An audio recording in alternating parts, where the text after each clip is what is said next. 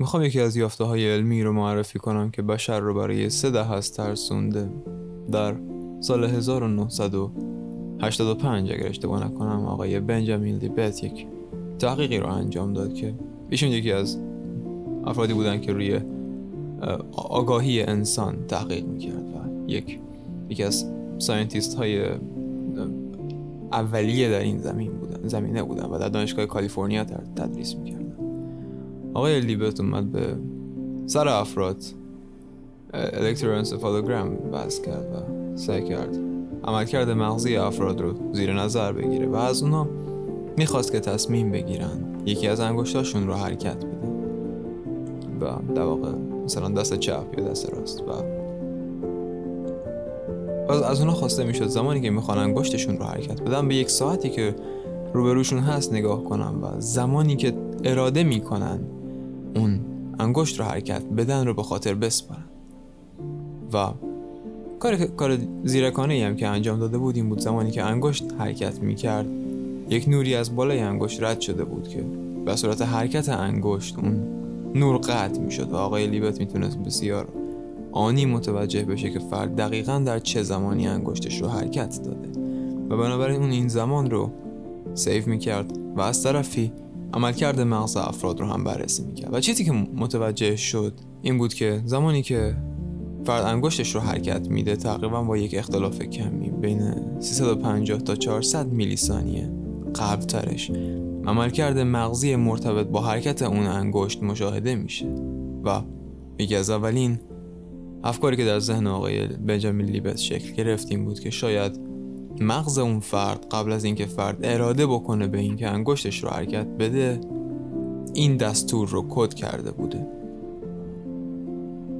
اینطور میشه که این تحقیق در جامعه علمی خیلی معروف میشه و یکی از افرادی که میاد این تحقیق رو پیش می‌گیره و یکی از یافته های عجیبی که میشه گفت. چون آقای لیبت این ایراد به کارش بود که خب ممکنه فرد بعد از اینکه گیریم اراده می‌کنه یک فاصله ای بالاخره باشه بین اون زمانی که اراده می‌کنه و دستش رو حرکت میده و خب می‌تونه این تا حد زیادی یک خطای زمانی باشه و بنابراین این یافته علمی رو کم ارزش کنه. ولی بعد از اون یک محققی به اسم آقای جی پی برازیل نتو که با همکاراش در ژورنال اگه اشتباه نکنم ژورنال نورولوژی نوروسرجری و سایکیاتری در سال 1999 یک مقاله ای رو چاپ کردن و اونها اومدن یک تحقیق این تحقیق رو به طور جدیدتری انجامش دادن و اونا اومدن از سابجکت هاشون خواستن که تصمیم بگیرن که دست راستشون انگشت راستشون رو حرکت بدن یا انگشت دست چپشون رو.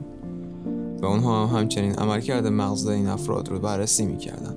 و نه تنها بررسی می‌کردن بلکه قصد داشتن تحریکش کنن. به صورت magnetic یک stimulus وارد کنن به مغز و تصمیمی رو القا کنن. خب این, این کار ممکنه. و برای control group شون رو هم اینها به این تحریک رو به prefrontal وارد می‌کردن. و در واقع دو حالت داشت. یا به prefrontal این تحریک رو وارد می‌کردن یا به motor cortex و خب ما می‌دونیم برای اینکه مثلا انگشت دست چپ حرکت کنه شما باید motor cortex سمت راست رو تحریک کنی. اگر می‌خواید انگشت دست راست حرکت کنه motor cortex نیمکره چپ رو تحریک می‌کنی. و بنابراین آقای Brasil-Neto اومد. این کار رو انجام داد و بررسی کرد که ببینه به, به, به subject ها گفت به اون افرادی که می‌خواستن آزمایش بشن به اون آزمایش شوندگان گفت که شما زمانی که یک صدای بوغی رو میشنوید یک صدای آلارمی رو میشنوید باید تصمیم بگیرید که می‌خواید دست راستتون رو حرکت بدید دست چپتون رو انگشت راستتون یا انگشت چپتون رو. و بعدش مادمل کرده این افراد رو زیر نظر گرفت و مغزشون رو تحریک کرد. یافته ای که به دست آوردیم بود. زمانی که نیمکره چپ رو تحریک می‌کرد طبق اونطوری که انتظار داشت فرد دست راستش رو حرکت می‌داد انگشت راستش رو حرکت می‌داد. و زمانی که نیمکره راست رو تحریک می‌کرد فرد دست چپش رو حرکت می‌داد. ولی چیزی که از همش وحشتناکتر بود این بود که زمانی که از اون افراد میپرسیدن که چرا دستت رو حرکت دادی یعنی چرا دست چپت رو حرکت دادی و دست راستت رو حرکت ندادی فرد می‌گفت که خب من اینطور اراده کردم. یعنی این تصمیم خودم بود. افراد نمی‌دونستن که مغزشون داره یک تحریک میشه و این دستور داره بهشون تا حدی القا میشه. و مسئله که جالب بودی همین بود که افراد فکر می‌کردن این تصمیم رو خودشون گرفتن. و چیز دیگه که آقای برازیل نتو متوجه شد این بود که زمانی که این تحریک با فاصلش با تصمیم فرد برای حرکت انگشتش تا حد 200 میلی ثانیه اختلاف داشت معمولا همون انگشت یک کوریلیشنی دقیقا بین تحریک و عملکرد دست بود. اینکه دست راست رو حرکت میده دست چپ رو.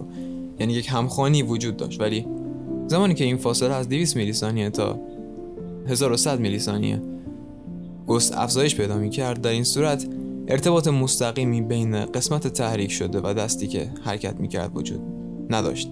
و بنابراین آقای برازیل نتو به این نتیجه رسید که اگر ما می‌تونیم با یک اگر تصمیم گیری فرد بلا فاصله پس از تحریک ما باشه تا حد زیادی یک فاصله 200 میلی ثانیه ای در این صورت ما می‌تونیم تصمیم آگاهانه رو به اون فرد القا کنیم.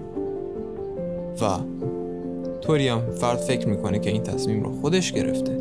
و این اون چیزی بود که بشر رو تا حد زیادی ترسوند. از سال 1999 تا الان یکی از مسائلی که ذهن نوروساینتیست ها و فلاسفه رو درگیر کرده این مسئله است که آیا ما یک اراده آزاد داریم یا نداریم؟ یعنی یا ما فکر یا آیا ما فکر می‌کنیم